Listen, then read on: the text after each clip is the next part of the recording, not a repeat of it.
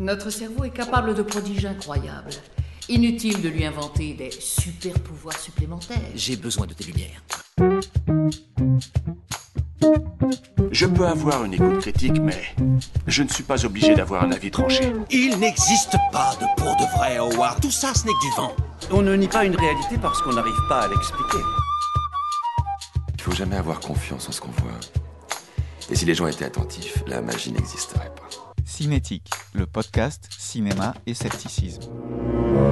Bonjour à tous et à toutes et bienvenue dans Cinétique, le podcast du 7e art qui décrypte le cinéma avec des yeux sceptiques. Toute l'équipe est heureuse de vous accueillir à nouveau dans cette deuxième émission que nous enregistrons avant même la diffusion de la première. Euh, si vous avez eu des retours euh, sur notre première émission, ben, malheureusement on ne pourra pas les traiter euh, ici. Il faudra attendre la, la troisième émission. Donc nous avons avec nous aujourd'hui Adeline. Salut Adeline, comment ça va? Bonjour. Bah oui, ça va très bien, c'est la mission euh, d'Halloween, donc euh, c'est cool. Oui, c'est vrai, c'est euh, notre émission euh, un peu spéciale Halloween, donc beaucoup plus ancrée sur euh, l'horreur. On va se faire peur, ça va être sympa. Et toi, Geoffrey, pas trop inquiété pour le coup par cette, euh, par cette émission Halloween? Salut Vivien, alors non, je ne suis pas inquiété, mais je dois dire que le film du jour m'a un petit peu perturbé, vous comprendrez pourquoi tout à l'heure. Et nous accueillons aussi pour la première fois dans l'émission euh, Gabriel. Salut Gabriel. Salut Vivien, bonjour à tous et à toutes et bienvenue dans notre, euh, dans notre émission Spooktober. Et donc, sur coup, vu que c'est la première fois que, que tu es euh, dans la, que tu passes dans l'émission, je te propose de te présenter en, en- en quelques mots pour que nos auditeurs ils sachent un, un petit peu qui tu es.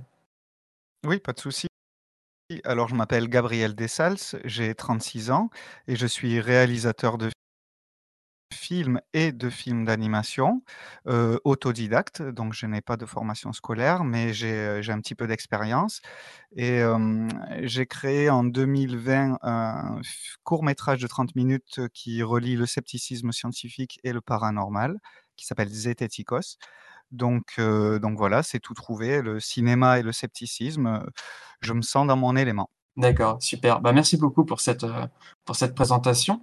Donc, euh, avant vraiment de commencer, euh, je vais rappeler un, petit peu le principe de l'émission. Donc, nous allons tous ensemble discuter d'un film qui nous semble intéressant, on va dire du point de vue sceptique. Ça peut être un film qui pousse au doute, qui décrit des éléments méthodologiques ou alors qui peut aussi avancer des thèses discutables. Et n'étant partisan d'aucun dog- dogmatisme et d'aucune discrimination, nous discuterons à la fois de la forme et du fond à notre convenance. Bien évidemment, les œuvres abordées ne pourront jamais l'être dans leur totalité, et nous vous encourageons à continuer la discussion sur notre Discord ou sur nos différents réseaux sociaux.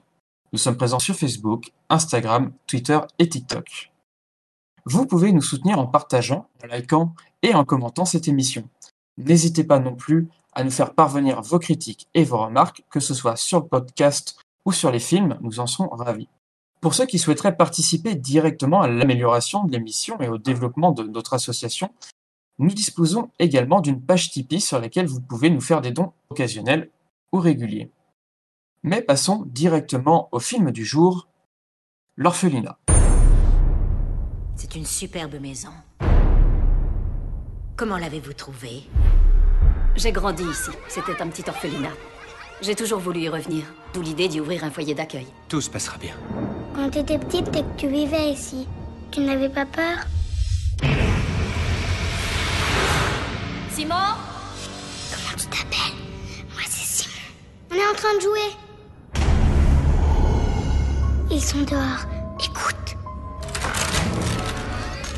Moi je serai jamais grand. Je vais pas grandir. Comme mes nouveaux amis. Parce que tu en as plusieurs? Ils sont six.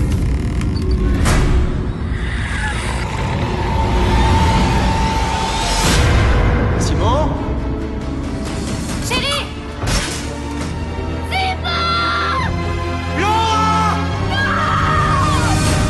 Simon n'est pas mort. Et je ferai tout ce qu'il faudra pour récupérer mon fils. Accepteriez-vous de recevoir la visite d'une médium chez vous?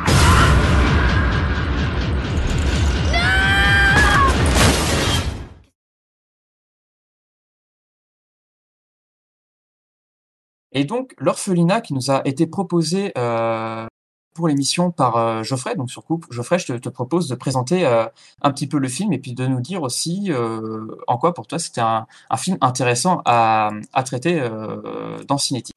Merci Vivien. Alors, L'orphelinat de Juan Antonio Bayona. C'est un film espagnol sorti le 14 octobre 2007 et produit par rien moins que le maître espagnol du fantastique, Guillermo del Toro en personne, si señor.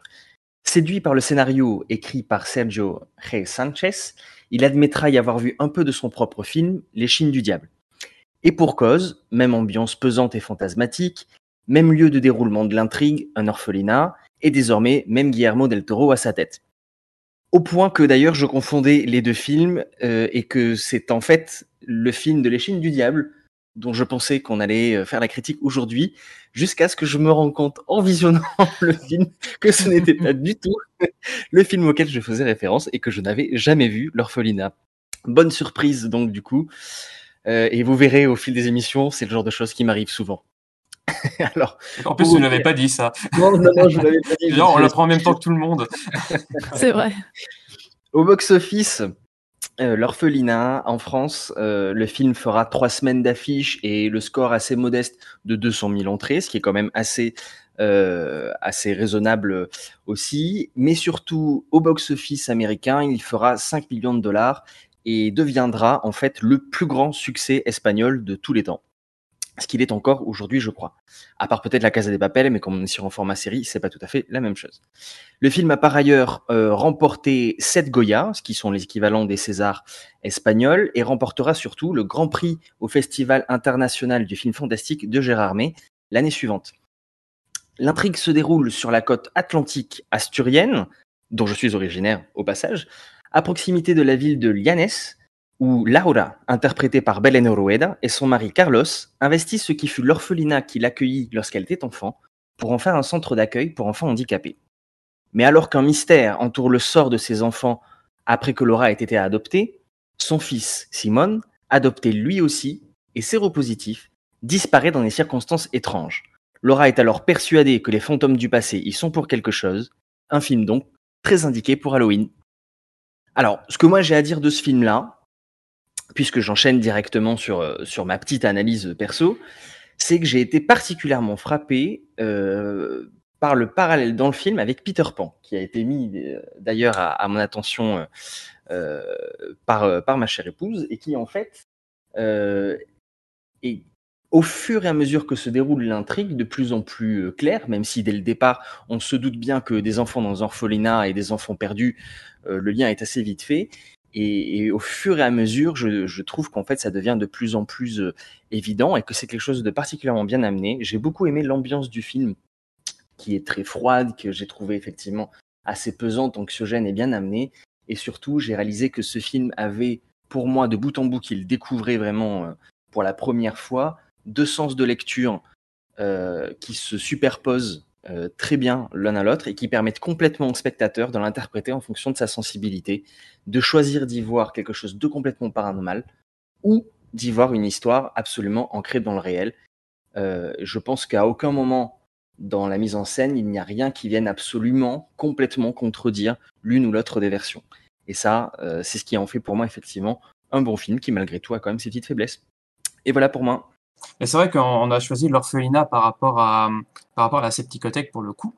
Et euh, bon, heureusement qu'il était sur la Septicothèque parce que si c'était un film qu'on avait pris au hasard, euh, on n'aurait peut-être pas eu un eu des choses à dire dessus. Donc euh, finalement, dans notre erreur, on s'est à peu près on s'est à peu près retrouvé. Et pour le coup, toi, Adeline, qu'est-ce que tu en as pensé de ce film? Alors moi, c'est un film que j'affectionne particulièrement. Je le connais très bien. J'ai pas été étonnée qu'on choisisse ce film sur nos thématiques euh, du podcast.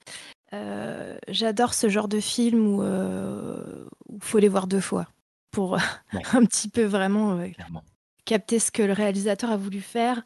donc on le voit la première fois, on se laisse totalement avoir par l'histoire et en général on regarde une deuxième fois pour voir où est-ce qu'on n'a pas vu les, les, tricheries du scénario. Et je trouve que la mise en scène de ce film, elle est, elle est géniale et elle est assez équilibriste justement sur ces deux, euh, sur ces deux pendant de l'histoire, rationnelle et irrationnelle.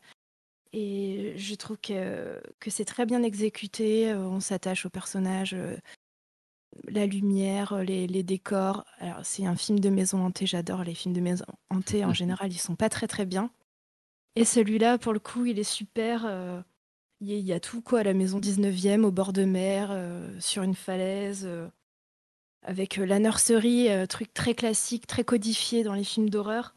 Euh, Qui pourtant n'est pas tellement le, le centre de, de l'intrigue. Ouais. Je veux dire, il nous, il nous Mais la, c'est là. il nous la scène pas pendant. Ouais, ouais. Non, ouais.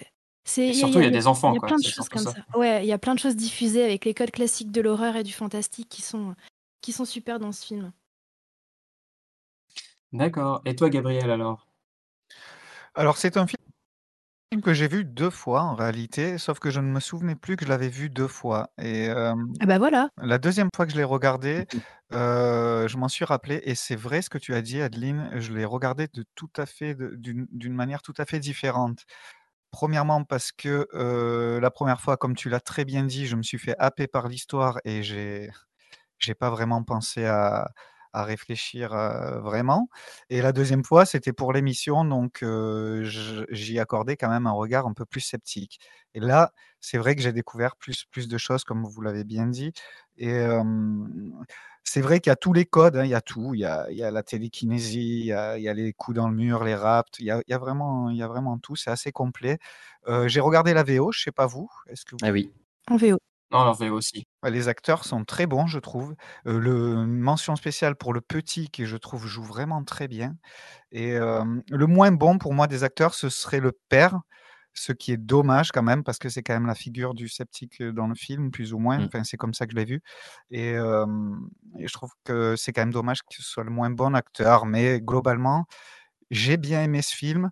Par contre, maintenant que je l'ai vu une 2e fois, la fin me laisse pas le même goût. Mais on en reparlera plus tard.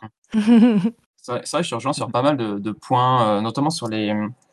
Je te rejoins aussi sur les, sur les acteurs et peut-être sur- le père qui est, on peut, on peut dire, la figure sceptique, mais aussi, euh, à mon sens, du- d'un mauvais sceptique pour le coup, parce qu'il n'est pas capable euh, de mettre des mots sur, son, sur ses doutes en fait, et sur ce pourquoi il, il doute en fait. On a plus l'impression que c'est un, un sceptique croyant en ra- en- dans le rationalisme plutôt qu'un sceptique qui a vraiment une méthode pour essayer de, de, de chercher le, le, le doute. Mais alors pour le coup, mon rapport avec le film, il est pareil que toi en fait, Gabriel. C'est vrai que c'est un film que j'ai vu, mais moi il y a très très longtemps. Je crois que ça devait être pas très longtemps après sa sortie. Euh, si je me rappelle bien, je devais être euh, au lycée, donc c'était un peu les, les films d'horreur, les premiers films d'horreur qu'on se regarde quand, on- quand on est jeune, donc lycée à peu près, lycée, collège, etc. Donc c'est des trucs euh, qui, qui nous terrorisent quand on est gosse, quoi. Et euh, finalement, j'avais un très bon souvenir du film. Euh, Enfin, j'avais un plutôt, on va dire, euh, quand je pense à ce film-là, j'avais plutôt un- tendance à penser à un bon souvenir même si en fait littéralement je n'avais aucun souvenir du film, même pas de la fin. Donc c'est-à-dire à quel point il m'avait en fait absolument pas vraiment marqué plus que ça. Je me rappelais que c'était un film plutôt pas trop mal, mais globalement euh, rien, rien vraiment euh, m'en était resté. Donc là je l'ai vraiment re- regardé donc avec un, un œil nouveau. Je me suis réintéressé à l'histoire. Pour le coup j'ai eu la chance vraiment, on peut dire, de le voir deux fois pour la première fois. Euh, ce qui est ce qui est vraiment pas mal effectivement, notamment comme tu l'as dit euh, Gabriel. euh, pour la fin, pour le coup, j'ai pas eu cette, euh, j'ai pas eu ce, comment dire, cette, cette appréhension par rapport à la fin, surtout la, la, deuxième fois que j'ai vu, que, que, j'ai toujours, que j'ai toujours beaucoup aimé, qui m'a fait beaucoup de, qui m'a, donné beaucoup de sensations. Après, c'est vrai que c'est un film qui, je trouve, tombe dans pas mal, peut-être aujourd'hui, en fait, peut-être pas à l'époque où il est sorti, mais aujourd'hui, je trouve qu'il tombe dans pas mal de poncifs, euh, malheureusement, mais je pense que c'est des poncifs en fait qui sont développés presque plus après ce film-là que euh, que avant. Euh, par exemple, on a toute une scène, sur coup, à mon avis, on en reparle beaucoup, beaucoup plus précisément sur euh, la médiumnité, etc., qui va chercher, en fait, on va dire, à analyser scientifiquement euh, le paranormal. Et on retombe dans pas mal de choses que James Wan a beaucoup développé en, en fait euh, dans ses films comme Inside Use ou Conjuring en fait, et en presque mieux en fait, j'ai envie de dire même si le même si le film de, de Bayona reste reste bon. Dans l'horreur euh, James Wan a quand même fait un, un, un bond en avant un bond en avant. Et ça pour le coup euh, Inside Use que j'ai dû voir à peu près dans les mêmes âges un petit peu plus un petit peu plus tard parce que je crois qu'il est sorti un petit peu plus tard euh, oui. exactement. Et sur coup pour le coup lui il m'a vraiment littéralement terrorisé. Donc là vraiment j'en ai un souvenir très très net donc euh, voilà un petit peu pour mes pour mes réticences. Donc le film est un petit peu on va dire euh, baissé, mais je pense que c'est surtout dû au fait que, bon, bah, pour le coup, il, il s'est pris, quand même, entre-temps, à mon sens, un, un petit coup de vieux. C'est parce que tu trouves qu'en fait, il aurait dû être effrayant et qu'il t'effraie plus?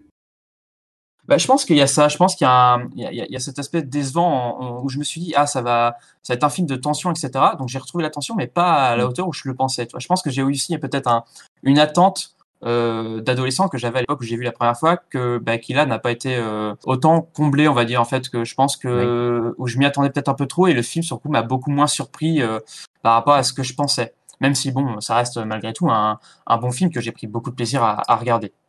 Ouais, parce que je, je sais pas vous, mais moi je, je l'ai pas du tout abordé comme un, un, un film qui, qui allait m'effrayer. En fait, au contraire, je pense que euh, ce film, euh, pour moi, c'est un film où j'allais essayer de savoir, euh, de faire la part entre le vrai et le faux. Et il y a des choses qui sont inquiétantes et anxiogènes dans le film, mais je suis pas du tout dans une, une optique jumpscare. Je trouve que le film est très subtil dans sa façon de montrer les choses. Il y a qu'une seule scène, une seule séquence qui pour moi sort du lot et je pense qu'il faudra qu'on en parle uniquement dans la deuxième partie, mais qui, euh, qui sort un peu de ces codes-là, euh, alors que tout le reste est finalement très subtil. Donc, euh, j'avais pas cette même attente que toi. Donc, euh, je sais pas ce que, ce que les autres vous en pensez. Ouais, moi non plus, euh, je l'ai pas vu comme ça le film. En vrai, c'est pas, c'est pas, c'est- je- je- c'est pas vraiment que je m'attendais à un film d'horreur, c'est par rapport, en fait, à, à, comment je l'avais réceptionné quand j'étais, euh, j'étais plus jeune. En fait, c'est plutôt par rapport à ça euh, que j'ai été, euh, Ouais. J'ai été déçu par rapport à une attente. En vrai, oui, on est plus, on est moins dans un film d'horreur que dans un thriller en fait, véritablement, mais que ça fonctionne très bien en tant que thriller, quoi. Mais euh, je pense surtout que moi, ce qui m'a, ce qui m'a dérangé, enfin, ce qui m'a dérangé, c'est pas ce qui m'a dérangé, euh, ce qui m'a fait un petit peu, euh, on va dire un tout petit peu déçu, c'est-à-dire, enfin, c'est les poncifs, c'est vraiment ça, c'est les poncifs, les, les gamins, l'orphelinat, la maison hantée, bon, bon, c'est des trucs quand même assez connus, euh, même si c'est un, un bon film sur ce type-là, voilà, c'est, c'est pour ça que j'ai été moins surpris par le film euh, que ce que je m'attendais en fait. Bon, en gros, à peu près. Eh, pour- Justement, pour une fois qu'il y a un film euh, sur euh, un orphelinat qui est bien fait, parce qu'il y en a plein, effectivement, je trouve que celui-là, il mérite d'être souligné quand même. Et pour moi, c'est plus un, un film fantastique euh, qui utilise les codes de l'horreur et qui flirte avec le thriller, comme tu disais, euh, mais euh, pas vraiment un film d'horreur. Ouais, je suis, mais je suis assez d'accord avec ça pour le coup. Moi, comme toi, Vivien, je m'en souvenais pas beaucoup du film. hein. Après, euh, au milieu du film, si, j'ai commencé à me rappeler pas mal de trucs. Mais au tout début du film, j'avais peur que ce soit encore un film de jump scares, comme tu disais, euh, Geoffrey. Et en fait, euh, assez rapidement, j'ai vu qu'ils jouaient comme ça avec le jump scare. C'est-à-dire que on, on- on te présente un jump, jump scare qui va arriver et il n'arrive pas du tout.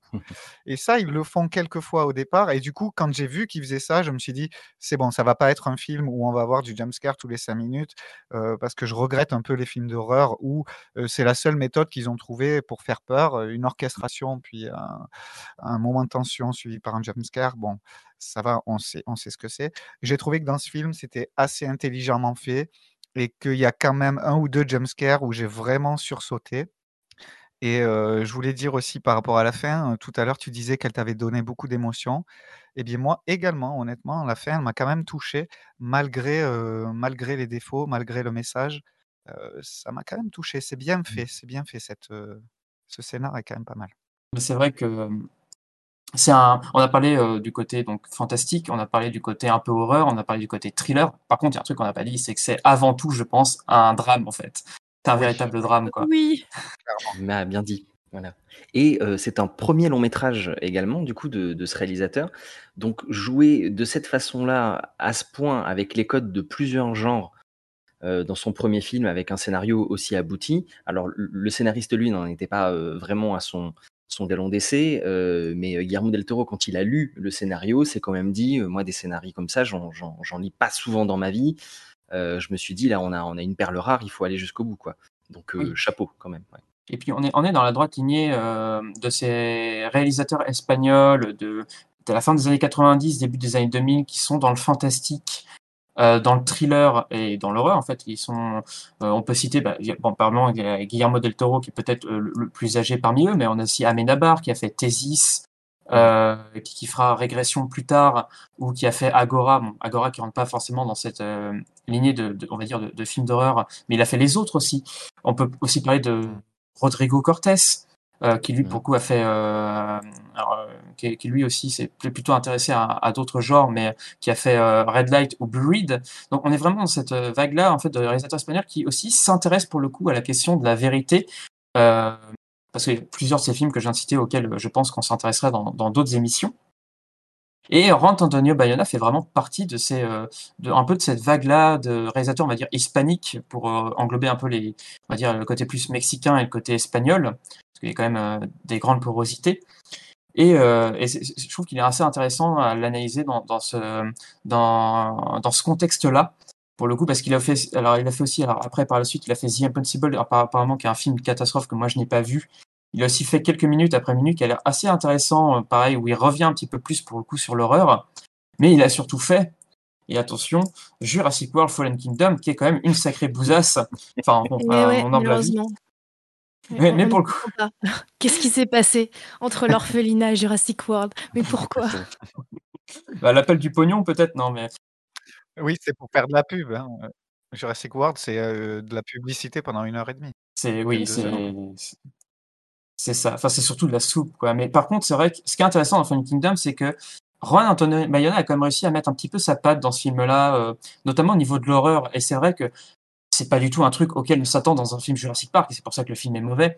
Euh, dans la deuxième partie, on a vraiment des scènes d'horreur euh, qui graphiquement sont, sont très très belles, qui esthétiquement sont très très bien amenées. Quoi. Bon, bah, le problème c'est que bon, bah, voilà, comme je disais, Jurassic Park c'est un film d'horreur, mais c'est pas un film d'horreur à Antonio Bayona, c'est plutôt un film d'horreur à la Spielberg, c'est-à-dire euh, c'est un tout autre registre quoi.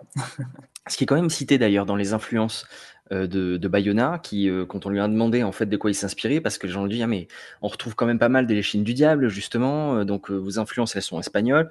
Il a répondu ah non non, mes influences c'est plutôt rencontre du troisième type. Enfin on était complètement à côté de, de, ce qu'on imaginait quoi. Donc ouais, on est dans les codes de, la SF à la base. Il était aussi allé chercher du drame. Alors, j'avais noté quelques-unes de ses influences, je vous les retrouverai. Mais euh, finalement, donc on, avait quelqu'un qui était un, vrai cinéphile euh, euh, avec des inspirations multiples, quoi.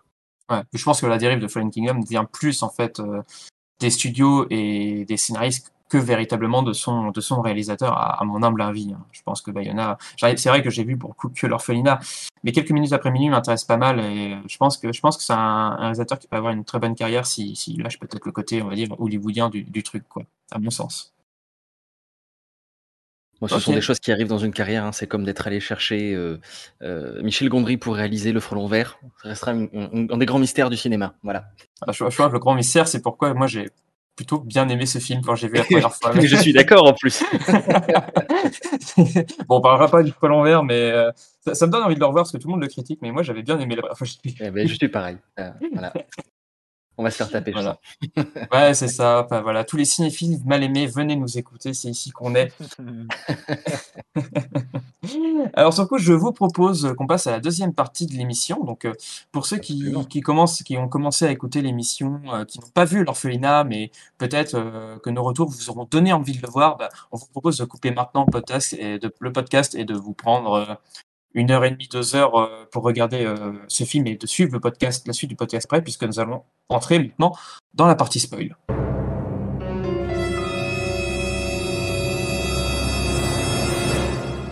Donc euh, voilà, maintenant dans la partie spoil, donc on estime que à partir de, de, maintenant, soit vous avez vu le film, vous voulez approfondir un petit peu plus le côté, on va dire, entre guillemets, analyse, hein, sans être trop prétentieux, ou alors vous n'avez pas vu le film et euh, vous vous en foutez carrément de d'en apprendre plus, ce qui serait un peu dommage quand même pour euh, l'orphelinat qui a quand même euh, une fin qui mérite de ne pas être spoilé un peu comme, comme dans le sixième sens. Alors je propose à peut-être... Du coup, c'est un spoil. C'était déjà un spoil. ouais, c'est ça. ouais, bah oui, mais on est, on est dans la partie spoil. Il y a eu le, il y a, il y a eu le. Ah oui. il y a eu le jingle, donc on est déjà dans la partie spoil. C'est bon, je peux dire ce que je veux. si j'ai envie de dire que tout le monde meurt à la fin, tout le monde meurt à la fin. si c'est un spoil du sixième sens, du coup. Voilà. Ouais, voilà. Ah, ah. on va pas spoiler le sixième sens, mais tout le monde a déjà vu le sixième sens. donc je propose à... presque. Donc je propose à Adeline euh, de commencer euh, par rapport à, à, ce film. Donc peut-être de, nous dire un petit peu plus, euh, de rentrer un petit peu plus euh, dans, on va dire, dans, dans l'analyse, l'approche sceptique du film. Alors, il faut savoir que le spoil, en fait, il commence euh, dès le début du film, avec le pré-générique. On voit les enfants qui font un, deux, trois soleils. Et le générique de début, avec la tapisserie arrachée par des mains d'enfants, qui font clairement écho au dénouement de la fin. Donc, on peut dire que le film se spoil lui-même. Hein. Il n'y a pas. Bah, Oui, on s'en alors- rend pas compte la première fois qu'on voit le film, hein, évidemment. Oui, voilà, j'ai bien remarqué, tu vois, le truc de la tapisserie qui révèle ce qu'il y a caché en dessous, donc on a bien l'idée du mystère. Par contre, c'est pas du tout ce qu'il y a la première fois qu'on regarde, quoi. On se dit, ouais, il va, il va y avoir du mystère. Donc, ça, coup, ça, ça- ça entame bien le, ça entame bien le film. Je trouve que ce, ce- ce générique est vraiment plutôt pas mal fait pour le coup. Donc, petit aparté, j'ai euh, à peu près deux pages de notes. On, on va, on va te couper euh, sans cesse. on est là pour ça. Euh, donc, on l'a dit euh, dès le départ, il y a deux théories qui s'affrontent euh, ici, voire se superposent, s'entrechoquent, etc. La, la rationnelle qui est représentée par le père et la surnaturelle qui est représentée par la mère. Aucune des deux ne veut céder sa place à l'autre. Et le film est néanmoins présenté sous le point de vue de la mère. Donc c'est pour ça que moi je me suis intéressée beaucoup au personnage de Laura. Et ce qui alimente la théorie de Laura sur euh, bah, le côté fantôme du film, hein, pas le côté euh, rationnel. Et euh, je me suis rendu compte qu'en fait, le film était quand même pas mal imbibé de pseudosciences, notamment le paranormal et la psychanalyse, qui seront clairement affichés dans le film au moment de la conférence avec le professeur Léo Balaban. Mm. Et le film mêle complètement paranormal et psychanalyse comme si c'était la même chose presque. C'est Euh, vraiment, de la c'est vraiment la psychanalyse pour le coup? Parce que moi, c'est Ouais. vrai, j'ai vu euh, le film, c'est vraiment parascience. Donc on est, ouais, euh, est-ce qu'on est vraiment dans, on est, vraiment plutôt dans les trucs de, moi j'ai plutôt vu les trucs de, autour de la médiumnité, euh, du paranormal, on va dire, mais alors euh, pas vraiment autour de la psychanalyse pour le coup. et pourtant, euh, ouais, et pourtant, euh, dans la conférence euh, du soi-disant professeur en sens euh, du paranormal, il On évoque, Jung. Oui, il évoque tout de suite Jung. Donc effe- effectivement, moi je me suis intéressée, je connaissais un peu euh, les théories, euh, les grandes théories de la psychanalyse, donc j'ai été voir un petit peu là-dedans. Et toutes les références qu'il y a dans le film autour de la psychanalyse. On peut euh, très vite voir ce qu'il y a sur la thérapie régressive, Oui. notamment ce que fait la médium. Ah. Donc, retourner dans le passé avec des artefacts, par exemple, etc. Laura va essayer de refaire la même chose, une thérapie régressive pour essayer de retourner dans son passé. Retourner dans son passé, dans la psychanalyse, c'est euh, une obsession. C'est euh, retourner à l'enfance, c'est cette obsession autour de l'enfance, ou euh, notamment avec la théorie de John Bradshaw, qui est l'enfant intérieur, comme si on avait tous un enfant, qu'il fallait choyer, et si l'enfant intérieur ne va pas bien, du coup, c'est normal qu'on n'aille pas bien quand on est adulte. C'est en gros, guérir l'enfant, c'est guérir l'adulte. Et donc, le film est parsemé de ces trucs-là. C'est les théories freudiennes aussi, euh, qui sont pas mal Oui, euh, axées oui, bien là-dessus pour le coup. Mais c'est plus post-freudien, en fait. C'est plus les gens après Freud qui ont développé ces trucs-là. Mais, euh, Laura, finalement, euh, on, on apprend assez rapidement qu'en fait, elle, elle a jamais vraiment vécu euh, le traumatisme que les autres enfants ont vécu du coup, euh, Ouais. puisqu'on apprend qu'ils ont été empoisonnés, qu'elle, elle est partie avant en fait que le moindre problème surgisse. Même euh, Thomas, a priori, elle n'était pas au courant de son existence jusqu'à ce que euh, le, le- ça parte en, en sucette euh, entre guillemets. Alors pour quel intérêt elle aurait elle à faire ça si le problème se situerait dans son enfance alors que clairement ces problèmes à elle ils sont très actuels? Tout à fait. Mais justement, euh, c'est justement par rapport à ces questions-là de pourquoi elle ne se souvient pas de plein de choses que moi je suis remontée sur tous ces trucs de psychanalyse. D'accord. Parce que. euh, Et c'est pour moi un peu la clé du film, en fait. Parce Mmh. que toutes ces théories psychanalytiques, euh, l'inconscient familial de Jung, euh, la psychogénéalogie, attention, c'est un gros mot, psychogénéalogie, c'est l'hypothèse selon laquelle, euh, dans les gènes, euh, portés depuis des générations, il y, a une- il y aurait une certaine forme d'hérédité, des complexes et des troubles, donc de, de manière biologique. hein. Et l'adoption, du coup, n'a aucun impact sur ces choses-là. Donc, euh, c'est comme s'il mettait au second plan l'apprentissage et l'éducation. Ouais. Alors que tout le monde est adopté dans le film. Ouais, et c'est un peu ce qui transparaît dans le film. Pourquoi je dis ça? Je vais y venir très très vite. Euh, c'est juste après. euh, donc, j'ai parlé de Jung, euh, qui était à fond sur euh, l'idée de chroni... synchronicité, pardon. Mhm. Euh, il y aurait des corrélations entre le passé et le présent. Et euh, les personnages, s'ils se retrouvent dans une situation donnée, ah bah tiens, comme par hasard, une maison de leur enfance, pourraient se retrouver à faire les mêmes choses que leurs ancêtres euh, dans des mêmes conditions. Enfin, c'est assez flou, hein. euh, même eux, ils sont pas sûrs de ce qu'ils disent. hein. Oui. C'est assez intéressant, c'est une piste que je verrais dans le fait que, justement, c'est la seule qui ait survécu, heu, lié tout à fait à un hasard et en fait, c'est un peu comme si, finalement, elle a survécu, mais elle va tuer son enfant au final. Donc c'est un peu comme si elle, heu, elle paye un peu le fait d'avoir survécu et elle le paye aussi de sa vie au final. Mais elle devient la maman des enfants, quelque part Oui, tout à fait. Et là, on retombe complètement dans Peter Pan. donc heu, est-ce qu'elle est est-ce qu'elle était pas revenue payer son tribut? Moi, c'est comme ça que je l'ai vu. Elle a échappé, mais pas pour toute Mmh sa mh, vie. mmh mh. En tout cas, elle l'a fait en essayant à tout prix de reconstituer le passé des années Mmh mh. 70 quand elle était petite, hein. Elle va laver les draps, elle remet les lits et cetera Ouais. et Ouais, ouais, tout à fait. hem, c'est là où elle fait sa régression là, son invocation un peu, heu, de régression, heu, comme la médium. Elle y va fort et Et donc puis sur quoi elle recommence à jouer aussi, ce qui peut être aussi une forme de oui, bien régression sûr, pour le coup. bien sûr.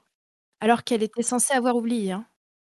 Ouais et il faudra que ce soit un jeu pour que ça fonctionne puisque d'ailleurs dans cette idée, heu heu, du complexe de Peter Pan en fait qui est un peu présent, heu, partout, pour que sa régression fonctionne, il faut qu'elle réapprenne à jouer. Elle elle dit très exactement en termes et dans, l'histoire de Peter Pan effectivement, la raison pour laquelle Peter Pan enlève, les, les enfants à leurs parents, ce qui s'est produit là aussi dans le film, c'est parce que les parents n'ont pas le temps. Ils utilisent cette phrase exacte pour s'occuper des enfants, pour jouer avec eux et elle, elle dit au moment où elle essaye de faire sa 1re régression: «Qu'est-ce que vous voulez de moi? J'ai pas le temps pour ces bêtises», en gros et de suite après, elle passe à autre chose. Elle dit: «Vous voulez jouer? On va jouer» et elle joue pour de vrai à 1-2-3 soleil en fait, à à quoi on l'avait vu jouer avec ses camarades au tout début du film, effectivement dans les années 70 et c'est ça qui fonctionnera et qui fera ressortir, heu, les fantômes du passé. Ouais. Donc c'est effectivement l'idée du jeu vient contredire l'abandon, quoi. Scène que je trouve, heu, très réussie. Moi, je l'aime beaucoup cette scène, heu, de 1-2-3 soleil quand elle est adulte. Je trouve que c'est bien, c'est ni trop ni pas assez et bon, peut-être une petite longueur des fois quand la caméra se retourne, mais c'est vraiment un petit détail. J'ai bien aimé cette scène-là de 1-2-3 soleil. Bah, les longueurs, c'est la tension, quoi. C'est plus c'est long, plus plus tu as de la tension qui se dégage et c'est pour ça que cette scène-là était pas mal. Puis c'est pas glauque. Mmh. Ouais, c'est ça et puis en plus, on s'attend à un jump scare et il y a même pas de vrai véritablement de jump scare à la fin, quoi. Non, C'est non. C'est c'est assez bienveillant là-dessus. C'est l'illustration même de la contamination du présent par le passé, hein, cette scène d'1-2-3 soleil qui est répétée, heu comme ça Mmh mh. et donc ça, c'est ça rejoint vraiment les les théories, heu, de la psychanalyse, hein. L'idée de reconvoquer son Mmh. passé pour essayer de trouver des réponses dans le présent, en fait. Et ça explique ce sentiment que j'ai eu, heu, effectivement, maintenant que tu le dis, parce que, heu, avec la toute fin, heu, je je me suis demandé à un moment donné: «Est-ce qu'on peut imaginer qu'on est dans un un côté magique où en fait elle elle retourne dans le passé? Est-ce que ça se passe dans une espèce d'au-delà, heu, dans un monde parallèle, heu, avec l'orphelinat où elle devient la maman des enfants?» heu et j'avais du mal effectivement à faire la distinction entre ce lien temporel ou, juste paranormal. Donc, ça devient plus clair maintenant. Oui et puis, puisque tout est mêlé, hein, dans dans le film entre, on va dire science de la psychanalyse, science paranormale, du coup, c'est indissociable, en fait, donc tout est tout est mélangé. Bah, c'est vrai qu'après, de toute façon, le passé en soi, hein, sans sans peut-être rentrer dans les théories psychanalytiques, le passé en soi est quelque chose qui fonctionne extrême extrêmement bien, heu, dans dans beaucoup de films d'horreur. Bah, notamment, de toute façon, tout ce qui est tout ce qui a trait aux fantômes, ça a forcément un lien à voir avec le passé et puis encore plus quand c'est une maison hantée, en plus il y a un ancrage territorial, on va dire, un ancrage heu, parfaitement défini et donc forcément, heu, cet attrait sur le, hem, sur le passé, heu, c'est quelque chose qui est assez finalement commun. On rentre peut-être un peu aussi dans dans certains poncifs, j'ai envie de dire, ce que moi je considère comme des poncifs peut-être de certains films d'horreur. Mais c'est intéressant là ce que tu fais sur ce que enfin l'analyse que tu as sur la psychanalyse parce que bon, on sait aussi que la psychanalyse, c'est quelque chose qui a eu énormément, énormément d'influence, heu, sur, heu, l'art en général. Heu, les théories psychanalytiques, c'est quelque chose qui a beaucoup influencé les les créateurs, on va dire en général les artistes et le cinéma aussi en le cinéma en particulier puisque, je crois que la psychanalyse est née, heu, très, très peu avant le cinéma, enfin c'est pratiquement contemporain. Et le cinéma a été aussi, je crois bien, utilisé, heu, par la psychanalyse et voilà inversement pour le coup. Mais ce que je trouvais assez intéressant, à dire, c'est que, le professeur donc sur coup, Balaban, c'est pas forcément pas forcément une personne qui est représentée de manière forcément extrêmement bienveillante, on va dire, de la part de de Juan Antonio Bayona, quoi. J'ai pas l'impression, en tout cas ça c'est mon avis, qu'il euh, qu'il fait une propagande entre guillemets de la psychanalyse. Il l'utilise pour son film forcément parce que ça, c'est c'est des théories qui sont déjà bien bien ancrées aussi dans la société et qui qui ont on va dire quand même une un attrait horrifique qui fonctionne plutôt bien.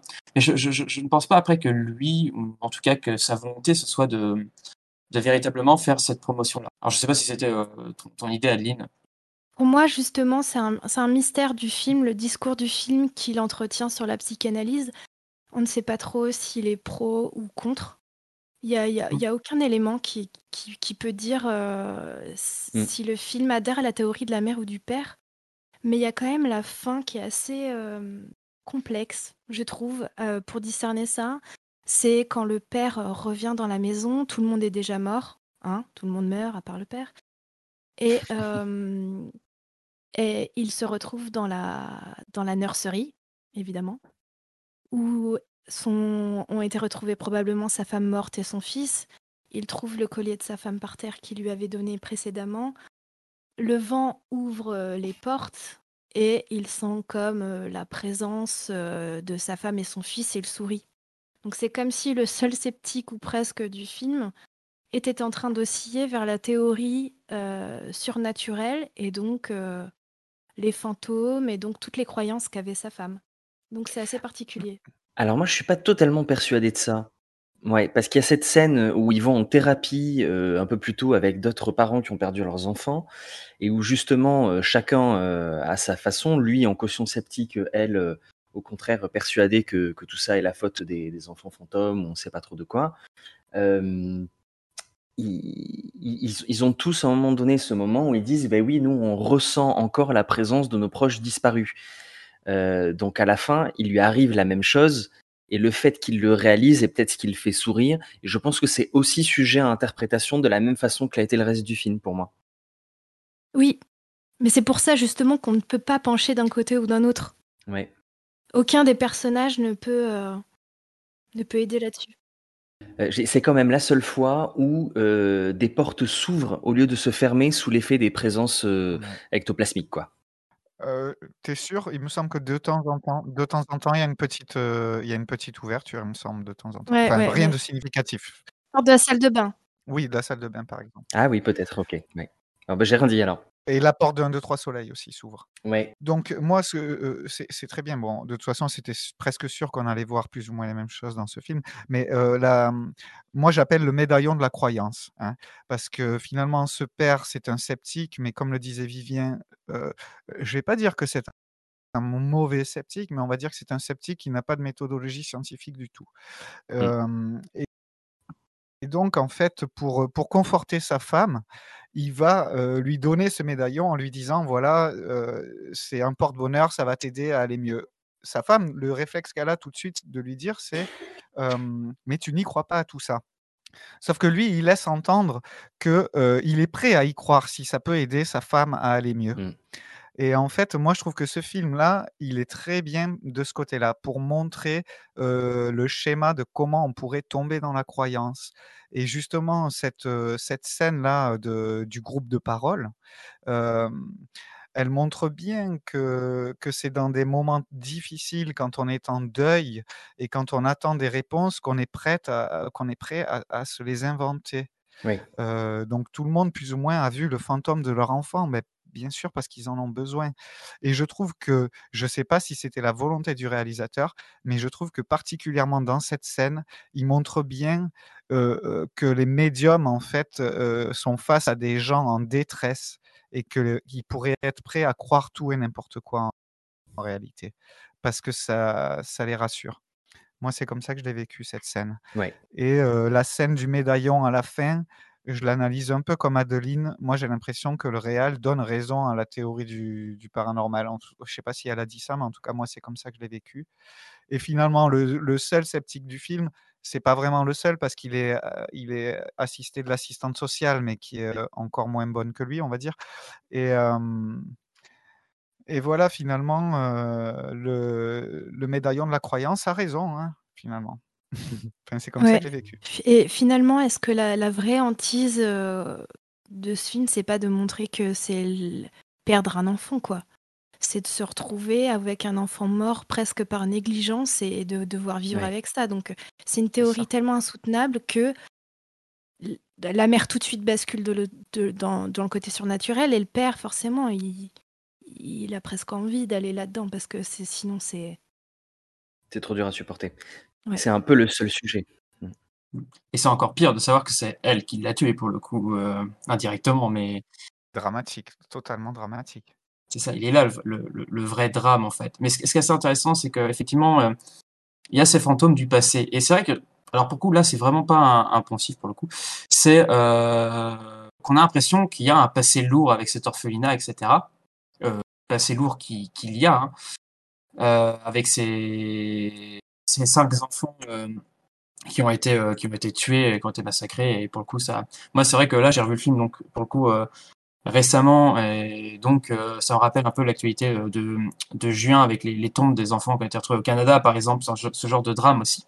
Et ce qui est assez intéressant dans le dans le dans le film c'est qu'en fait il y a deux vraiment deux histoires qui ne se croisent en fait finalement jamais. En fait le seul, la seule chose qui les font se croiser c'est cette maison. Mais en fait la mort du gamin par- est, totalement décorrélée euh, de l'histoire vraiment horrible de cette maison. Et euh, l'histoire en fait euh, de l'orphelinat n'indique absolument rien euh, pour le gamin. Ça va juste aider peut-être à, la fin le jeu de piste qui va l'aider à, à- retrouver son fils. Mais en fait, on a vraiment deux histoires corrélées qui n'ont aucun lien entre elles. quoi. C'est vrai que généralement dans des thrillers, etc., c'est qu'on va aller fouiller dans le passé, on va découvrir plein de trucs qui vont nous faire nous aider à comprendre. En fait, là, tout ce qu'on découvre, ça nous aide pas du tout à, à comprendre pourquoi son fils a disparu. Ouais, je suis d'accord. Je trouve que euh, c'est à la fois très bien fait parce que c'est justement ce qui permet au film de se tenir si bien euh, dans son dans sa construction et dans son parallèle euh, entre le, paranormal, l'historique et, tout ce qui est cause d'autres choses. Et en même temps, j'ai eu une petite déception. Je ne sais pas si c'est moi qui suis trop exigeant ou pas, parce que j'aurais aimé qu'en fait cette seconde histoire euh, ancrée euh, dans le passé, eh ben, elle a un peu plus de profondeur. Parce que si on ressent clairement la- l'angoisse effectivement de perdre ses enfants, c'est une histoire de vengeance quand même. Donc c'est c'est un enfant qui meurt par accident à cause d'un jeu un petit peu cruel que font d'autres enfants avec lui. Euh, en représailles, elle, elle tue tous les autres gamins. Donc euh, ça, s'arrête là. Ça aurait pu amener quelque chose d'un peu plus euh, profond sur, je sais pas moi, le, les orphelinats à cette époque-là euh, en Espagne. Euh, J'ai pas retrouvé ce côté que justement que j'avais dans les Chines du diable, où on a quand même un rapport avec la guerre civile et où on a un ancrage qui, pour moi, était euh, beaucoup plus fort quoi dans le passé. Là, pour le coup, presque superficiel quoi. C'était en plus une époque en Espagne où je crois qu'il y avait eu, y a eu des scandales sur les orphelinats à cette époque-là. C'était encore sous franquisme, je crois bien, si je me rappelle bien, avec, des- enfin, il y avait des affaires de, de, de gamins vendus, etc. Et il y aurait pu, il y aurait moyen en fait d'avoir développé des, des choses effectivement là-dessus qui auraient été. C'est comme si on n'osait pas y aller à fond, ouais. C'est ça. Ouais, c'est ça. Le passé est là, mais il n'apporte pas trop de réponses, comme tu dis. C'est juste, il est là en tant que, que là, que passé, euh, mais en- c'est vrai qu'il aurait pu fouiller beaucoup plus. Après, je trouve que moi, dans le film, il y a une séquence particulièrement qui est peut-être intéressante sur laquelle on peut s'attarder. Peut-être c'est la séquence, sur le coup, bah, toute la séquence de la médiumnité. Euh, parce que c'est vrai qu'effectivement, donc Laura, la mère, euh, quand elle est euh, complètement, on va dire, elle n'a plus aucune arme pour savoir où est son fils, elle se tourne effectivement vers, vers le professeur Balaban, donc les, les- les- et elle rentre dans un congrès de parasciences où elle s'adresse directement à lui, et lui lui conseille de faire appel donc, à une médium qui s'appelle, je crois bien, Aurora, un truc comme ça. Oui. Et, et là, c'est une scène extrêmement intéressante parce que, sur coup, je rejoins sur ce que disait Adeline tout à l'heure, c'est-à-dire, en fait, on sait absolument pas. Euh, Bayona ne, ne, ne prend absolument pas parti. Et puis, vu qu'en plus, on est dans un film d'horreur, bah, le paranormal, il est un peu obligatoire d'être.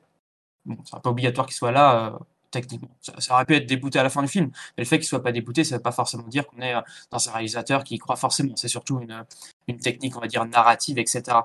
Et là, ce qui est assez intéressant sur cette technique-là, c'est que je crois, par exemple, j'ai parlé de James Wan tout à l'heure parce que on est vraiment dans une scène où enfin, dans, un type de scène que James Wan reprend par la suite, donc ce que j'ai déjà euh, dit un petit peu en intro tout à l'heure, c'est-à-dire utiliser des outils euh, scientifiques ou qui paraissent en tout cas scientifiques pour prouver ou pour en tout cas euh, étudier le paranormal, les apparitions fantomatiques, discuter avec les morts, etc., etc. Et donc cette scène-là, en fait, plutôt cette séquence qui est plutôt une succession, on va dire, de, de scènes qui durent, je crois, à peu près une dizaine, une vingtaine de minutes, qui est le seul truc que je me suis fait deux fois du film parce que je la trouve absolument passionnant. Euh, elle est extrêmement intéressante parce qu'on voit beaucoup de choses quand on s'attarde sur l'attitude, par exemple, de la médium. On voit qu'il y a beaucoup de choses qui sont qui sont pas bonnes en fait. Enfin, en tout cas que qu'une euh, si euh, si le réalisateur voulait vraiment dire bon bah voilà la médiumnité ça fonctionne etc il serait pas tombé dans ces pièges là c'est à dire que là quand même on a une médium qui rentre qui fait quand même pas mal d'erreurs elle dit elle est dans une pièce elle dit bon c'était ici l'ancien euh, l'ancien dortoir euh, des enfants, et puis bah, sur coup qui lui répond bah non pas du tout, c'est dans une pièce ailleurs quoi. Et en fait elle fait que de, elle fait que de Alors ça c'est une mauvaise traduction je crois. Parce qu'en espagnol, elle dit ce n'était pas ici euh, le. Moi j'ai compris ça aussi. Alors j'ai mal lu les sous-titres, mais alors ce qui revient à peu près globalement même, puisque c'est une phrase négative qui permet de toute façon de ne pas dire où, où se situe la pièce quoi. Donc bon, ça, ça, revient à une technique de même juste après cette phrase, elle dit il y, a des bruits. Justement, ça, c'est pour entretenir paranormal ou pas cette, cette limite.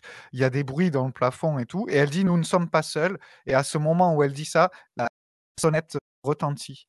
Alors là, j'ai marqué synchronicité en gros sur mon, sur mon calepin. c'est ça.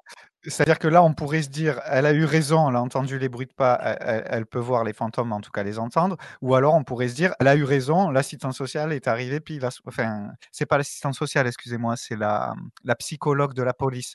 Tout à l'heure, elle dit aussi l'assistante sociale, excusez-moi. Mais juste avant, regarder à la fenêtre. Hein. oui, euh, et puis, en plus. Il y a même pire que ça. Il y a, même pire que ça. Y a même, ouais, il y a même pire que ça. Alors peut-être que c'est encore défaut de traduction, mais euh, entre justement le du sol, elle me dit, il me faudrait quelque chose pour pouvoir communiquer avec les morts, genre par exemple un bout de tissu. Euh, elle, elle, le fait de manière comme si c'était voilà, euh, comme si c'était quelque chose qu'elle avait trouvé toute seule quoi. Alors même que Laura a passé donc sur le coup un, un, bout de tissu qu'elle a trouvé, je crois bien, au professeur Balaban avant quoi. Ça fait vraiment technique, vraiment purement de manipulation. Alors pour le coup dans toute cette scène, il euh, n'y a rien qui nous permette vraiment de prendre parti ou non. Et ce qui est assez drôle, parce que je pense que c'est une scène où, en tout cas, quand on a une approche très euh, plutôt sceptique pour le coup euh, de ces de ces théories-là, de ces pratiques en tout cas, on se range vraiment au point de vue du au point de vue plutôt du père, qui est plutôt d'ailleurs en, retrait dans cette scène-là. Mais en fait, il n'y a rien qui nous permette de prouver, en tout cas littéralement, qu'il y a vraiment quelque chose de paranormal dans cette scène cas de, mon point de vue. Il y a beaucoup de choses qui pourraient être euh, interprétées, etc. Elle n'arrive pas à vraiment voir quelque chose. Et en plus de ça, ça les aide absolument pas du tout. Quoi. Ça revient euh, à la séparation des deux histoires, c'est-à-dire que l'histoire de cette maison-là, de toute façon, ne les aide pas du tout dans leur, progression. Moi, j'ai vu une posture là. J'ai vu une posture de, du réalisateur pour dire, euh, en gros, je fais partie des gens qui, au fond, ont envie d'y croire. Mais il faut quand même se méfier des charlatans. C'est pas parce qu'on a envie de croire à quelque chose qu'il faut se laisser euh, à voir par les premiers venus qui vont vouloir exploiter tes faiblesses, tout en, en laissant sous-entendre que si les choses sont bien faites, euh, il n'y a pas de raison euh, particulière non plus de, de, rejeter l'évidence en fait quand on l'a sous les yeux. Et ça, c'est le père qui l'amènera, qui amènera la méfiance en fait derrière en disant mais ces gens-là en fait ils essayent de nous exploiter. Et la mère répondra mais ils nous ont pas demandé d'argent. Et la psychologue réagira en disant pas encore. Et hop, mm. on en restera là, finalement. Il y a une autre phrase aussi euh, du même type euh, avec le père, c'est-à-dire qu'il y a Enrique, le technicien, qui dit S'il y a quoi que ce soit, Aurora le verra. Et Carlos, le père, répond S'il y a quelque chose à, voir, j'espère qu'on le verra tous. Ouais, avec un long regard appuyé, qui là, pour le coup, était très bien joué. j'avais noté, j'avais noté aussi cette scène parce que euh, moi, je trouvais que ça montrait bien que le père était vraiment seul contre tous, parce que tout le monde vraiment se regarde, même la psychologue se retourne vers lui, l'air de dire. je ne sais pas s'ils sont en train de se dire, c'est pas possible qu'il se passe quelque chose, ou alors est-ce que tu as, est-ce que le père demande trop Enfin, je, ne sais pas comment m'exprimer. mais juste après cette scène, il y a un truc que j'ai trouvé un peu bizarre aussi, quand il se dispute donc avec sa femme au sujet des des médiums et tout ça dans la salle de bain. lui, il lui dit mais n'aurais-tu pas tu, ne pourrais pas penser que ce qu'ils aient triché parce que le technicien est venu une heure avant, il a mis des, des caps partout et elle, elle lui dit la science a parlé. voilà, on n'en parle plus. La science a parlé. C'est comme si le, le, mari avait apporté un argument totalement incontrable, alors que pas du tout. Il a, il a, juste soumis le début d'une idée mmh sceptique, quoi. Tout à fait. Du coup, moi, je pensais plus, je penchais plus pour le, le choix du réalisateur qui encense le paranormal. Moi, je l'ai un peu vécu comme ça, ce film, Euh, notamment par rapport à cette scène du père là, du père qui dit un truc devant les ordinateurs, devant le, le matériel et que tout le monde se retourne.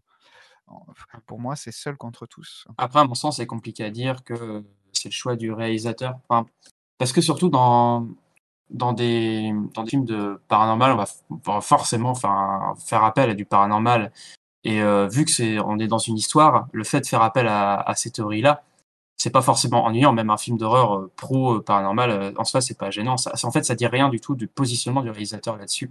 Et là, Mm. ça, ça, ça nous permet en fait surtout de, je pense, de dresser un, un discours sur le sur le film et qui, je pense pas, n'est pas un film du tout, on va dire, euh, partisan là-dessus. C'est surtout un film avant tout de divertissement, à mon sens. Hein. Je pense pas qu'il y ait un discours derrière. Il y a quand même la dernière parole du père qui, qui, qui- quand ils sont en train de se disputer avec sa femme, où il fait un constat imparable pour moi, c'est qu'il dit à sa femme, euh, en gros, euh, peu importe si c'est des fantômes ou s'il est mort, s'il a disparu, peu importe, parce que euh, les gens qui sont venus nous aider, la médium, ils ne pourront rien faire pour nous. Parce Ouais. que si Simon est vivant, bah, la médium, elle sait pas où il est, et s'il est mort, bah, il est mort, donc il n'y a plus rien à faire. C'était très intéressant ça. J'avais noté cette phrase aussi. Euh, Par contre, moi je, moi, je le vois quand même, le positionnement. hein, Je, je reste sur ça parce que euh, il y a quand même la médium qui dit, euh, il lui fait dire, il ne suffit pas de voir pour croire, mais de croire pour voir. Euh, Ouais. elle n'est jamais contredit dans ce propos, jamais Oui, oui. contredit. Crea y usted verá. Et euh, finalement, la fin, euh, la fin pour moi, c'est un peu comme de dire, bah, si vous perdez un enfant, c'est pas grave, suicidez-vous, puis vous le retrouverez, quoi. hein. Euh, je l'ai un peu vu comme ça, honnêtement. Bah, Elle, elle, le retrouve, elle le retrouve avant de se suicider. Hein. Puis bon. Après, c'est compliqué de sortir un message d'un film, d'un film de divertissement horreur personnellement. Enfin, je, Ah bon? je, je, je, je, je n'irais pas sur ce terrain-là personnellement. Mm. À dire que forcément il y a un discours pro euh, Ah oui, pro suicide ou pro euh, pro psychanalyse ou pro euh, médium. Je pense surtout que c'est des outils. Non, non. C'est des outils utilisés par le réalisateur pour faire de la narration, enfin pour le réalisateur et puis par le scénariste, hein, pour faire de, des effets de narration aussi. Donc euh, je, je, je, je, je, je, je dirais absolument pas ça hein, de, de mon côté. hein. mais là, t'interprètes aussi quand tu dis que c'est juste des effets de narration. Oui, non, oui, peut-être. Mais euh, après, peut-être effectivement Bayona, mais je pense qu'il n'y a rien qui nous permet de trancher. Ça, c'est clair. Est-ce que je peux vous parler, moi, de la séquence, euh, euh, du coup, avec l'assistante sociale, justement, cette fois, et non pas la, psychologue, qu'on revoit à l'extérieur, du coup, de la maison, parce qu'il y y a peu de scènes euh, qui se passent à l'extérieur, quand même, euh, de la maison, finalement, ou euh, dans des environs immédiats. Euh, et donc, on, est en ville, on est neuf mois après, euh, on a l'impression qu'on est à un moment où, en fait, euh, la mère est presque prête à accepter la fatalité. Et elle recroise dans la rue cette femme qui s'était incrustée chez elle, qui en fait n'était pas une assistante sociale du tout, qui avait menti et qu'elle retrouvera la nuit même. On ne sait pas trop pourquoi, et c'était très flippant dans son atelier jusqu'à ce moment-là. Et euh, elle la recroise, elle sort de la voiture, la femme est surprise, elle s'arrête au milieu de la route juste après avoir débouché de devant leur voiture et se fait écraser. Alors là, on pourrait y voir une énorme synchronicité aussi, parce que dans le temps de montage, euh, c'est quand même très long. Euh, cette séquence-là m'a un petit peu choqué, euh, dans le sens où effectivement, j'ai trouvé la synchronicité très grosse quand même.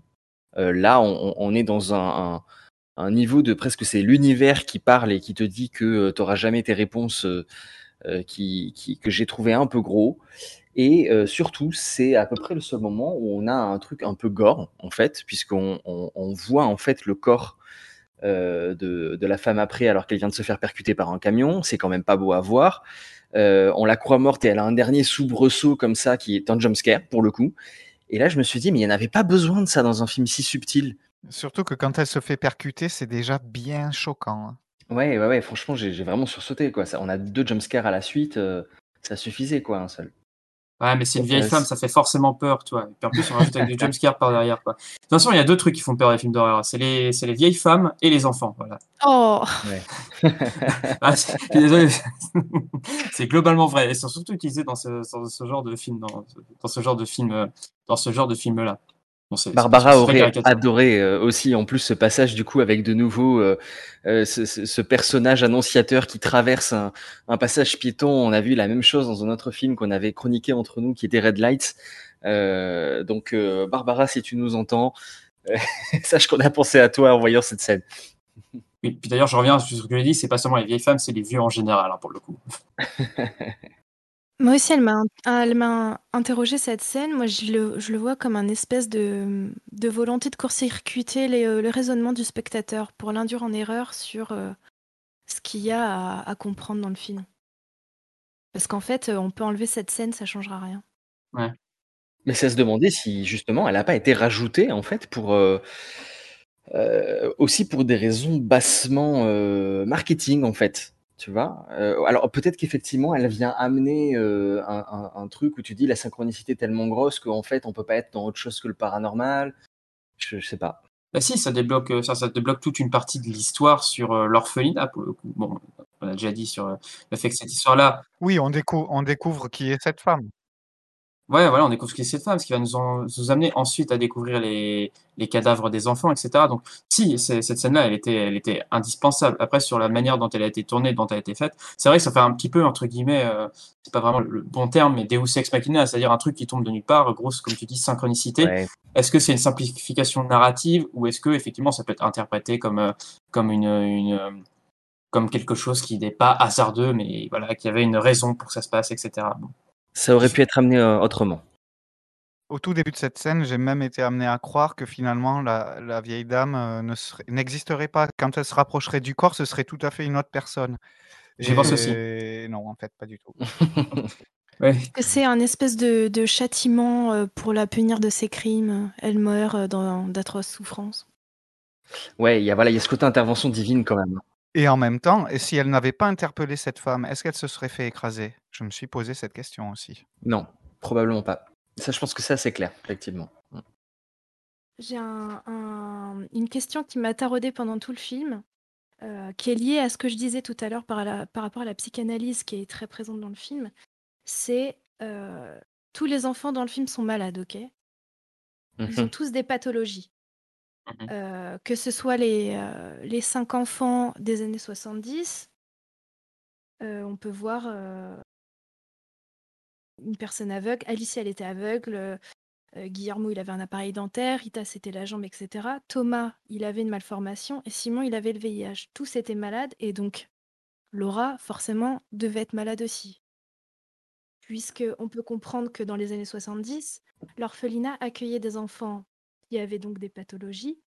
Et en plus, dans le projet de Laura et Carlos, c'est exactement ce qu'ils veulent recréer. Un orphelinat pour... euh, C'est ça. enfin un, un centre pour euh, des personnes avec un handicap.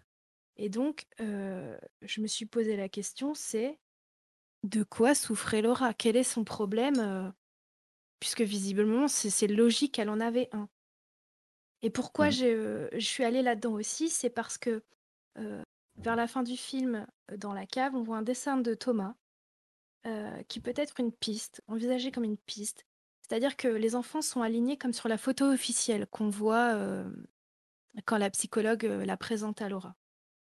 Chacun est dessiné avec sa pathologie, visuellement, sur le dessin. Mhm. Et donc, si, si les enfants sont alignés comme sur la photo officielle, sur le dessin, la quatrième personne en partant de la droite, c'est Laura. Et euh, dans ce cas-là, elle est dessinée avec une tête monstrueuse. Ouais. Et Je donc, ça pose la question de qu'est-ce qu'elle a dans la tête? Qu'est-ce que, est-ce qu'elle aurait pas un trouble euh, psychiatrique, en fait? Ou Je alors. viens de faire euh, exploser ma tête, comme, comme dans, sur le dessin, pareil. Et Simon, Simon, il va reproduire Non, le. bonne analyse. Simon, il va reproduire ce dessin de Thomas. Et à la place de, de, de Laura, c'est Thomas qui est représenté avec la cagoule. Donc c'est Mm. difficile de dire est-ce que euh, Thomas, sur son dessin original, il s'était dessiné lui, vu qu'il a une tête monstrueuse, ou est-ce que c'est Laura? Parce que c'est la place de Laura sur le dessin. hein. Ils sont. C'est ben vraiment la- euh, très codifié. La première fois que je l'ai vu, effectivement, j'ai pensé euh, que c'était que c'était Thomas, et mais maintenant que tu le dis, ouais, c'est c'est fort probable que ce soit pas laissé au hasard quand même. Quoi. oui. Bah donc j'ai voulu creuser. Donc je suis allée voir les dossiers médicaux qui nous sont présentés à l'écran, celui de Laura et celui de Simon. Et donc s'ils sont à l'écran, hein, c'est pas c'est pas pour rien, c'est forcément Mm. qu'il y a quelque chose à voir dedans. pour rien. Et donc, à partir de ça, on peut essayer de tenter un diagnostic parce qu'au final, bon, c'est des personnes fictives. hein, je- Ne faites pas ça à la maison, les enfants. Non, C'est ça. c'est spécial Halloween. Et du coup, je suis allée, euh, je suis allée chercher dans le, dans le DSM-4 de psychiatrie, qui est un ouvrage de référence euh, euh, qui est écrit Mhm. par des chercheurs euh, psychiatres euh, plutôt américains et traduit dans, dans le monde entier, etc. Mhm. Donc, si on réunit les informations qu'on a devant nous, Laura, elle a 37 ans, elle est née en 69, elle a été adoptée en 75, et euh, Thomas, lui, il meurt en 76, pour info. Sur son Mhm. dossier, il est marqué euh, donc sa date de naissance, son lieu de naissance inconnu, et en dessous, elle est- il est marqué qu'elle est en situation, situation de desamparo. Excusez-moi pour l'accent. Alors en fait, euh, c'est une expression très précise, c'est un terme technique des services sociaux espagnols pour indiquer une situation de grande détresse. Donc c'est très codifié, c'est en cas d'abandon, de parents inaptes à s'occuper de l'enfant, de danger pour la santé, de maltraitance, etc. Donc au final, on ne sait pas vraiment ce qu'elle a vécu et donc potentiellement, elle a été, euh, elle a subi un choc, euh, voire un stress post-traumatique, etc. C'est pas, c'est pas anodin. Et en plus, elle adopte un enfant avec une maladie. Et donc, euh, comme elle, du coup, c'est un peu, voilà. Sachant que sur le, le dossier de Simon, lui a marqué qu'il euh, est porteur du VIH et qu'il a une mère héroïnomane. Ouais. Donc Mhm. euh, on peut se dire, est-ce qu'elle n'a pas un peu le même passé que lui? On, on ne sait pas, peut-être qu'elle non plus ne le sait pas. Et donc, euh, je me suis intéressée aux troubles dissociatifs dont elle pourrait euh, être atteinte, et notamment l'amnésie dissociative, c'est-à-dire l'incapacité à évoquer des souvenirs importants. C'est exactement ce qu'il y a dans le film. On peut pas juste dire que Laura se rappelle pas du tout de l'orphelinat. euh, euh, c'est pas juste un problème de mémoire, c'est beaucoup plus que ça. Et euh, on peut même penser à la fugue dissociative, donc euh, en relation avec des événements traumatiques, qui peuvent être la souffrance, la violence, le stress aigu, l'altération du fonctionnement social. Elle se souvient plus de son enfance, elle, sou- elle oublie certaines personnes, elle est violente, avec Simon notamment. Elle se souvient pas des jeux, elle se souvient pas de la cave de la maison. Alors qu'on sait que les enfants, quand ils habitent dans une maison, ils fouillent partout, exactement comme fait Simon dans le film. Il a Mm. tout trouvé en deux semaines, le gamin, il sait où est la cave, il sait où sont euh, toutes les affaires de sa mère, etc. Hmm. Elle, elle se souvient vite fait de ses amis, mais euh, elle s'est jamais demandé où ils étaient maintenant. Elle s'est jamais. euh, c'est bizarre. Enfin, elle apprend qu'ils sont tous morts, euh, visiblement, dans d'a- dans d'atroces souffrances, et ça intéresse personne. C'est c'est Ouais. très bizarre, ça aussi. Euh, et donc, elle a quand même oublié un sacré morceau de sa vie, cette fille. Mm. Et alors qu'en plus, elle veut revenir habiter dans la maison d'enfance et recréer ce qu'elle a vécu, mais recréer quelque chose dont elle ne se souvient pas. Et quand elle voit les dessins de son fils avec les uniformes, donc euh, en gros, son, son fils, il refait les dessins qu'il a vus à la cape, probablement. Elle voit les uniformes de son enfance, ça lui dit rien.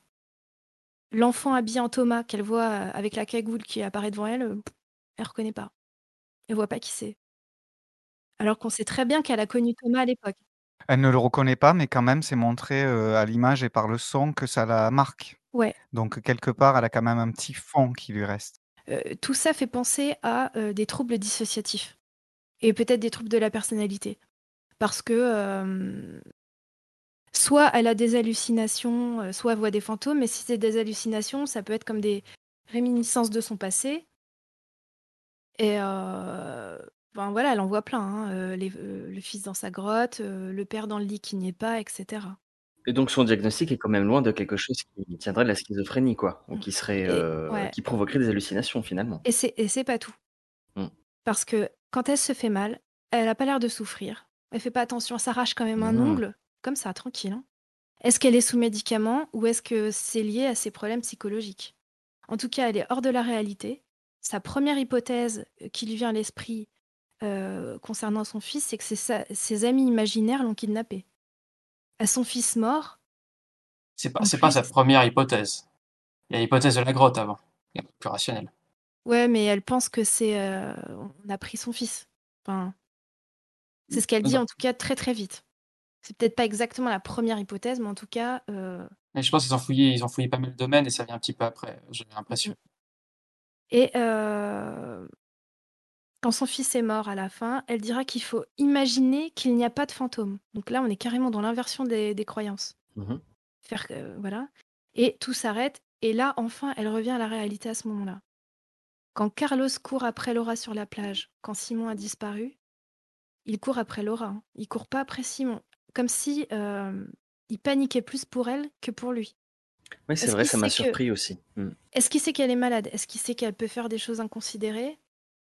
Heu, après la disparition de Simon, la première chose que le père fait, c'est faire intervenir une psychologue auprès d'elle. Voilà. Heu, elle prend de l'alprazolam. On Ah. alors on sait pas depuis quand. On sait pas si c'est suite à la disparition de son fils ou si elle en prenait déjà avant. En tout cas, l'alprazolam, c'est un anxiolytique qui est prescrit en cas de dépression, de crise d'angoisse et cetera et heu, la dépression, c'est souvent un trouble associé à un trouble dissociatif. Et avec quoi est-ce qu'elle se suicide à la fin? Moi, il me semblait que c'était ses cachets C'est un autre lui. flacon.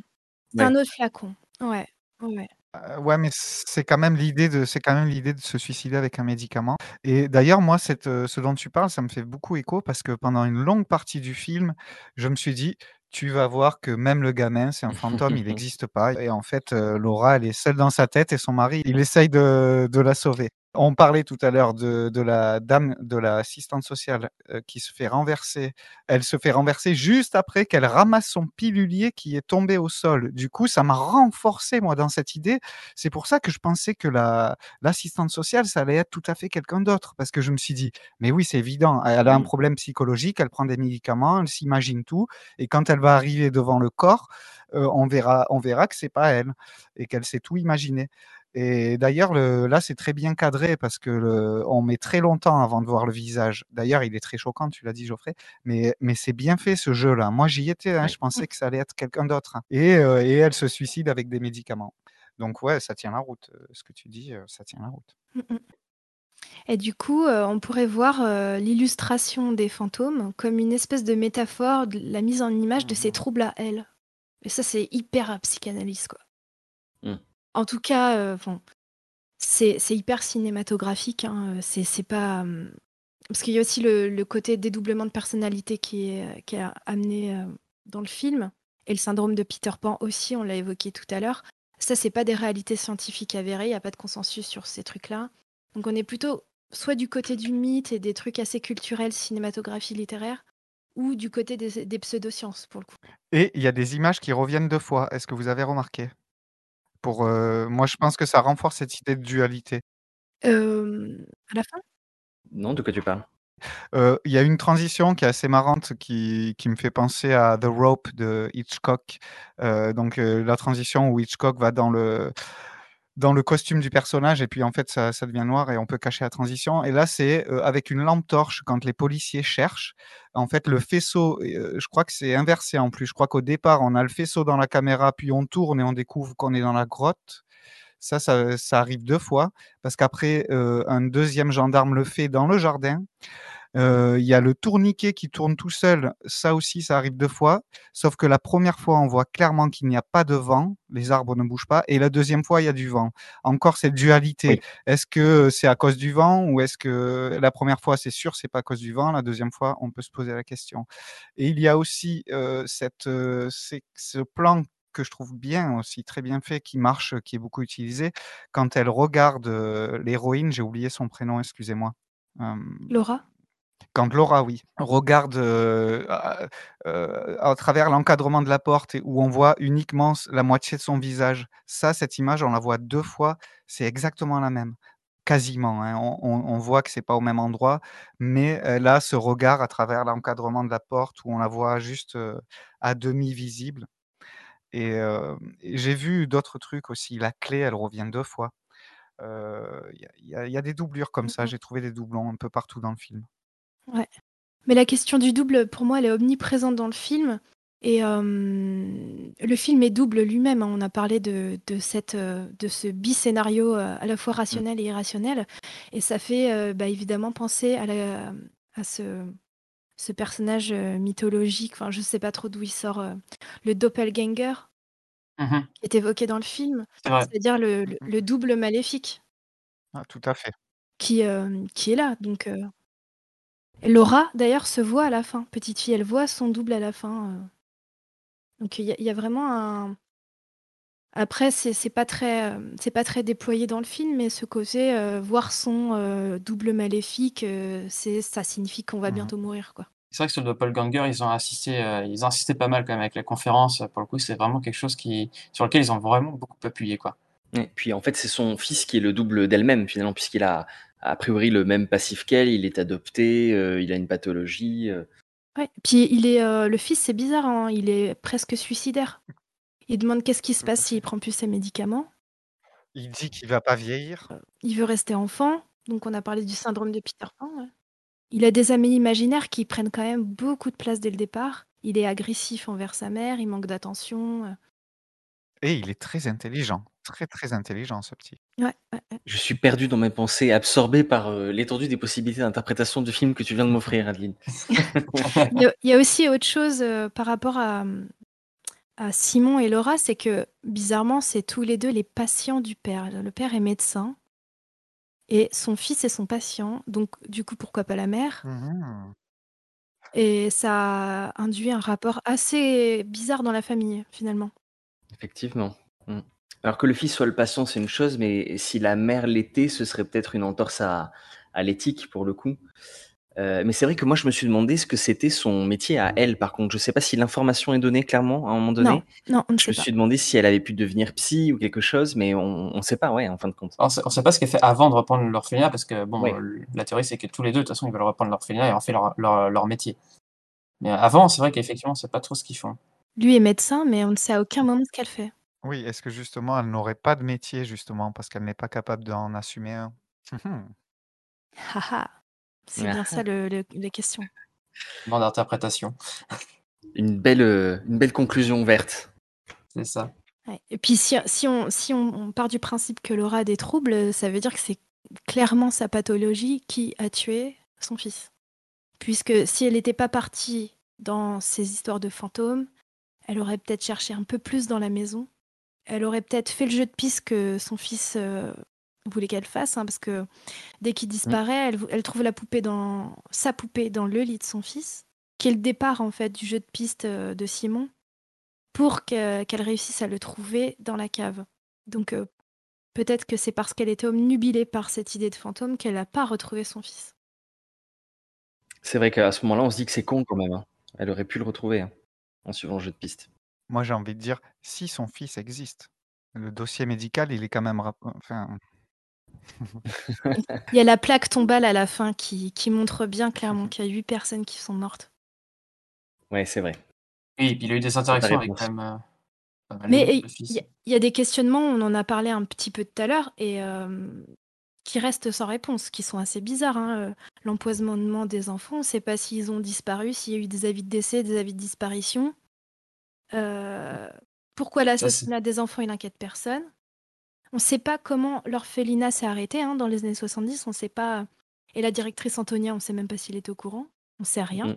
Ça fait Et partie des mystères qui entourent l'orphelinat et surtout qui, qui permettent de renforcer aussi le côté un peu horreur, le côté énigme, le côté mystère du, euh, du truc, c'est sûr. Forcément, si. Et vu que c'est pas au centre effectivement de, de l'histoire, c'est pas déployé, c'est dommage parce que on reste, euh, on reste un peu en suspens et ça, ça étaye beaucoup plus la théorie euh, euh, du paranormal au final. et je pense que c'est fait, c'est fait spécialement pour. hein. Ouais, Et euh, la dernière question moi, qui me taraude, c'est comment Simon, euh, il savait que les enfants étaient morts? Qui, co- co- Comment il sait ça, lui Parce qu'il dit Ouais. clairement à sa mère très vite Moi, je vais rejoindre mes amis qui sont morts, mais comment il sait qu'ils sont morts Qui lui a dit Est-ce qu'il est-ce qu'il dit clairement mort? Parce que moi, je me suis Ouais. posé la question comment il connaît le nom de Thomas? Et on, on se comprend après qu'effectivement, il le voit sur les dessins, hein, tout simplement, en bas. Euh, pour la mort de ses enfants, effectivement, donc tu le dis, j'ai pas de réponse. Bah, il a peut-être fouillé les. Est-ce qu'il dit clairement mort? Là, je... il dit qu'il veut rester comme eux, enfants. Ouais, voilà, il dit qu'ils ont pas grandi, en fait. Euh, je suis pas sûr qu'ils disent qu'ils soient morts. Je suis pas certain. Mais Je peut-être. suis pas certain non plus, ça me dit, ça me dit rien. M'a fait aussi, moi, je trouve, Ah, ça m'a un peu étonné. Quand il y a le premier jeu de piste, mince, pas Thomas, le fils Simon. Quand il y a le premier jeu de Simon? piste, Simon, Mais il l'a pas fait. Mmh Ou alors il a fait le vœu de rejoindre les enfants. Ouais, alors je me suis demandé comme toi, hein, si effectivement il avait fait le vœu et heu, si du coup c'était ça qui avait déclenché finalement, heu, les problèmes parce qu'il est dans un une mauvaise passe avec sa mère à ce moment-là, donc heu, un enfant ça a tôt de souhaiter des, horreurs. Si tu es dans un contexte paranormal où ça peut se réaliser, bah, forcément ça va être l'élément déclencheur. Alors quand on parle pas du tout et qu'à la toute fin justement, finalement c'est là qu'il fait son vœu et qu'il souhaite que sa maman reste avec eux. C'est vrai ça, j'avais pas capté le vœu à la fin. Je vous propose sur ce sur ce nombre de d'interrogations, je vous propose de d'arrêter là et puis comme ça, on aura ouvert un peu la les questionnements euh, sur ce film euh, à nos auditeurs qui peut-être, Ouais, c'est le cas de le dire, hein. je pense aussi, ouais, qui peut-être sur le coup auront d'autres interprétations, euh, d'autres messages, euh, ou peut-être auront euh, creusé encore un peu plus que nous, ce qui est déjà euh, franchement beaucoup plus que moi en tout cas. Et donc, euh, je vous propose peut-être un, un petit euh, un petit mot de la fin. Est-ce que Adeline, tu as un, petit mot de la fin sur euh, Ouais, juste pour encore plus embrouiller les esprits, il y, y a des, euh, des plans éloignés de dos, euh, caméra épaule avec un léger bouger qui laisse penser à des raccords regard, mais on ne sait pas euh, les raccords de regard de qui. À aucun moment on sait. Et toi, Gabriel, une autre énigme à, à poser à, à notre interprétation? Ou un mot de la fin, tout simplement Une autre énigme peut-être pas, mais oui, un mot de la fin. Je conseille aux auditeurs, aux auditrices de regarder ce film. C'est quand même un bon film. Je me suis pas ennuyé et hem, il y a beaucoup d'émotions, hein. On a parlé beaucoup de choses dramatiques et de choses tristes et tout, mais il y a quand même la fin est quand même bien menée et bien faite. Moi, j'étais dedans. Heu, je vais pas dire que j'ai pleuré, mais j'ai quand même ressenti beaucoup d'émotions parce que quand même, heu, le twist final est assez monstrueux, dans tous les sens du terme, heu, c'est-à-dire, heu, bien et mauvais et voilà, je vous conseille vraiment de regarder ce film. Geoffrey, est-ce que tu as, tu as un, un petit mot de la fin? Donc mention spéciale, pour moi à Oscar Faura, le chef opérateur du coup du film, parce que je trouve qu'on a une très belle lumière et une très belle image en fait sur ce film. Dans les scènes de nuit notamment en extérieur, où on a souvent l'habitude que sur ce type de film ce soit assez bourrin, qu'on voit de suite que c'est de l'éclairage artificiel. C'était au contraire, heu, très finement dosé. Ça apporte beaucoup à l'ambiance, heu heu, du film, à la mise en scène et aux éléments qu'on cherche à mettre en avant.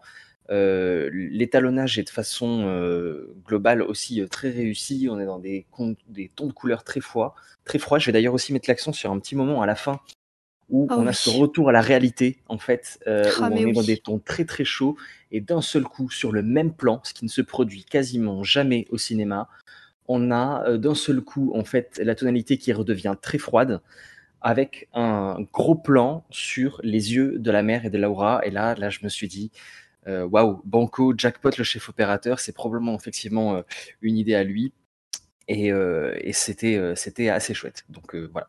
Félicitations à à Oscar Faura. Les poils qui se hérissent sur cette scène avec ensuite la couverture qu'elle laisse, heu, glisser où il y a plus rien. doucement. Ah, j'ai les poils qui se hérissent rien que de penser à cette scène. Ah, c'était très bien fait, ouais. Super bien fait. D'accord, donc ainsi se termine, heu, notre deuxième émission de Cinétique à propos de L'Orphelinat. Donc, je pense que vous avez compris qu'on vous conseille le film, de même le regarder plusieurs fois pour faire votre propre idée, vos propres Complètement. interprétations. Heu et donc heu, bon, bah, voilà, heu, merci beaucoup à Adeline. Bah, merci beaucoup à vous tous, c'était super. Merci Gabriel, à bientôt. À bientôt, merci à vous. Et puis, bah, salut, salut Geoffrey, puis à à bientôt aussi, hein. Salut Vivien, salut tout le monde, à la prochaine. Donc, n'oubliez pas d'aller au cinéma tout en restant sceptique. Restons ciné-sceptiques. Ciao, ciao. Tu n'as pas vu ce qui était, Jeanne. Tu as vu ce que tu voulais voir. Comment peut-on être absolument sûr de quoi que ce soit? J'ai vu des médiums avec des boules de cristal, des cartes anciennes, des hypnotiseurs. Les théâtres font salle comble avec les énergies occultes. Tant que personne ne m'a prouvé que j'ai tort, ça n'existe pas. Cinétique, le podcast cinéma et scepticisme.